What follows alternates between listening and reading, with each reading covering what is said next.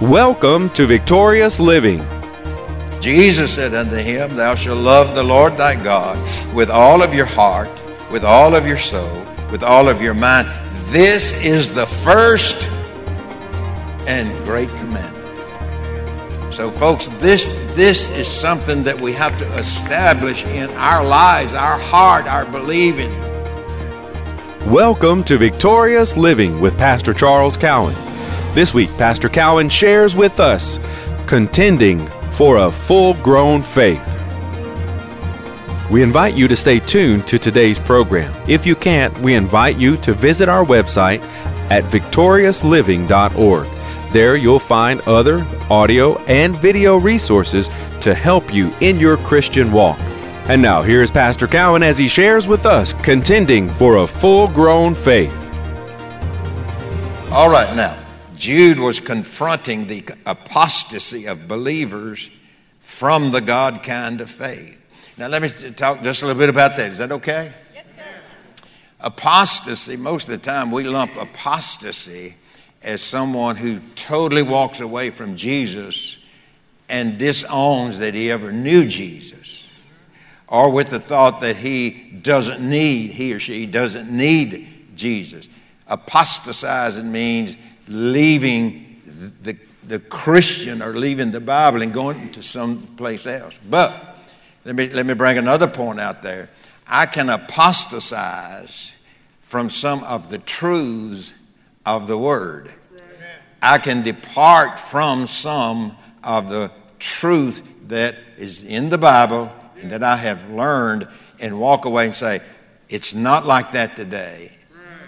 It was like that then, but it's not like that today. What am I doing? I'm apostatizing from a truth. I'm not saying that, I, that Jesus is not my Redeemer. I'm not saying I'm not saved. I'm not saying that I'm not a child of God. I'm just saying I don't believe that. And so we apostatize from a truth in the Word of God. Amen. So here we see that, uh, that uh, Jude was confronting the apostasy of believers from the God kind of faith because of the pressures and harassments and the influences that was causing them to apostatize and stray from their stability concerning this kind of faith. And so there's a lot of people that I know, I don't know them real well, but I know that, that who were great components uh, vigor, vigorously oppose, I mean, opponent, uh, or, or, not an opponent, but who had received uh, the teachings of the God kind of faith back when we first began to hear it. A lot of us in here back in the 70s embraced it. Today, I know some of my friends, good people, good individuals. They say, "Well, I don't believe that anymore." And called it, I'll come away from that confession doctrine.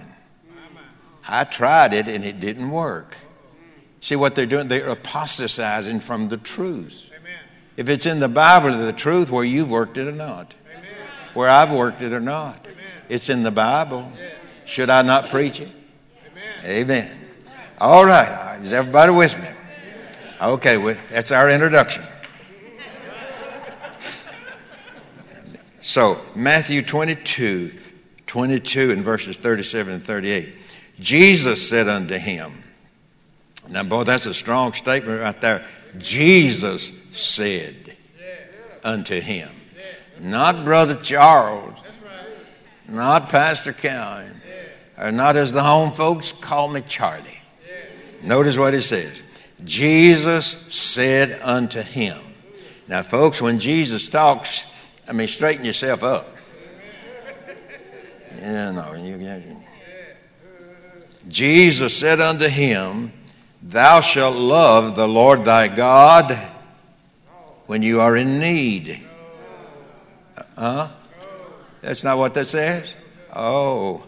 Jesus said unto him, Thou shalt love the Lord thy God with all of your heart, with all of your soul, and with all of your mind when you find time. No, he didn't say that either. All righty. Jesus said unto him, Thou shalt love the Lord thy God with all of your heart, with all of your soul, with all of your mind. This is the first and great commandment. So, folks, this, this is something that we have to establish in our lives, our heart, our believing.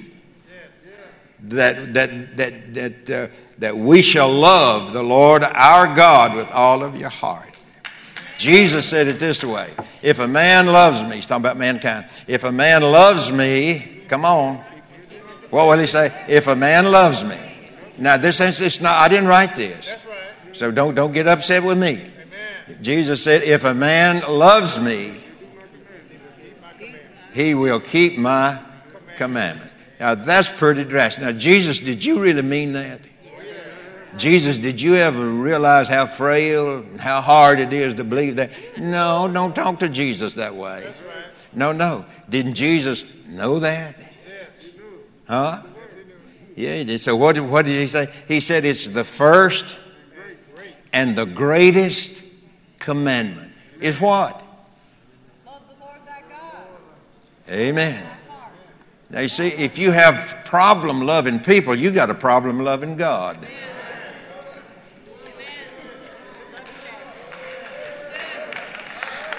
Well, come on, I'll take it. Come on, I'll take it.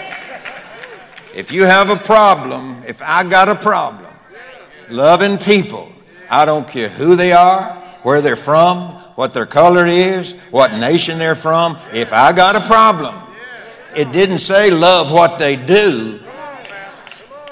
Oh, because they may be doing some things they ain't supposed to be doing or shouldn't be doing. But I still love them. How do I love them? I pray for them. I pray that they'll have an encounter with the Holy Spirit and realize their need to receive Christ into their life. I'm loving them when I'm praying for them. I don't go to the bars with them.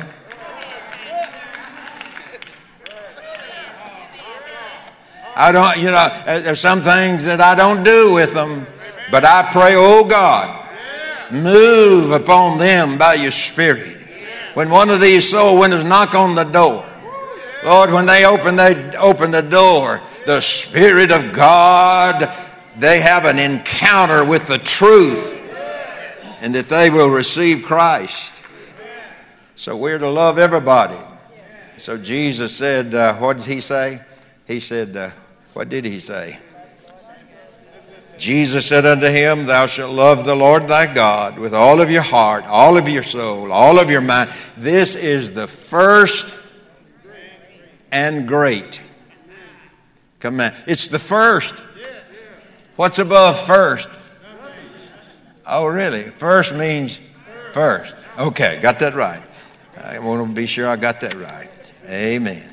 So Jude was calling the believers back to the basics of their faith in the finished work of Christ, their Redeemer. He was doing this because the Judaizers who were telling the people that Jesus' work was not enough to redeem them. Lord, what a her- what heresy. When we are contending, it means we are engaged against whatever pressures and influences is hindering us from entering into full grown faith in Christ's finished work. Then Timothy comes along and writes this 1 Timothy chapter 6, verses 11 and 12. But thou, O man of God, flee from these things. Now you'll have to go back and read up above it and read below it.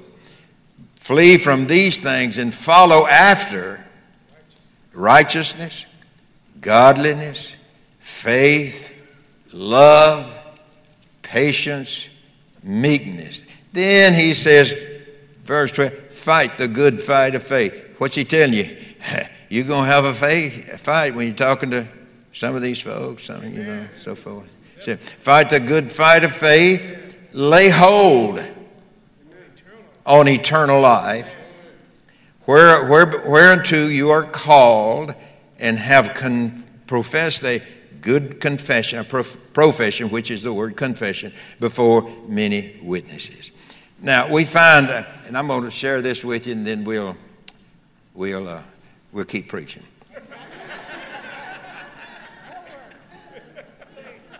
Isn't that what a preacher's supposed to say? Okay. We find key points in all of these verses that I've read that help us to contend and to enter into full grown faith. We find righteousness, we need to know all we can find out about it. Godliness, find out all you can about it. Love, find out all you can about it. Patience, find out all you can uh, about it. And uh, meekness, find out all you can about it. And some of the key components are some of the key components in this fight.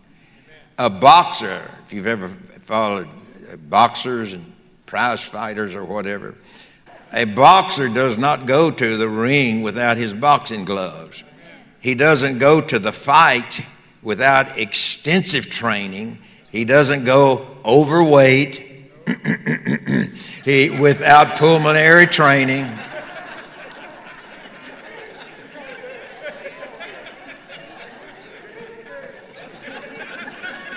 I thought that's kind of funny myself. anyway, he doesn't go to the fight without extensive training. He doesn't go overweight. He doesn't go without pulmonary training or cardiac training if he has any expectations of winning. I cannot expect to win against the devil without being fully exercised into these things that makes my faith strong. Am I telling you the truth or what? Amen. Amen. So if the fighter wants to win the fight, he prepares himself before he gets into the ring where the fight is fought. If I come to the devil's ring and I am not prepared, listen, not, not, it's not going to be in my favor. Not going to be in my favor. So, training in righteousness is expedient to the believer's advantage against the opponents of this kind of faith. Mm. But of him are you in Christ Jesus, who of God is made unto us wisdom and righteousness and sanctification and redemption. I did not perfect that. Jesus came and gave that to me. I have to learn about it. I have to acquire knowledge about it so that I incorporate it then into my daily lifestyle. Okay? Then there is love for God as, as well as love for one another, as well as love for all mankind. And Jesus said, Thou in Matthew 22, 37, Jesus said unto him, Thou shalt love the Lord thy God with all of your heart, with all of your soul, with all of your mind. This is the first and the great commandment. Now, here, here's the devil. He's got a big sign up in front of you. You can't do that. That's too hard. Nobody's ever done that. It's our hope that today's message, Contending for a Full Grown Faith, has ministered to you. We invite you to come visit us at our website, victoriousliving.org. There you'll find audio of today's sermon different resources and materials that can help you in your Christian walk. If you would like to request a free CD copy of today's message, you can do that by calling 1 800 842 7896. Again, that number 1 800 842 7896. If you would like to receive a free CD copy of this week's message, please request offer number 18. This week's offer number is 18. From Pastor Cowan and the congregation of Faith is the Victory Church, we'll be looking for you next time on Victorious Living.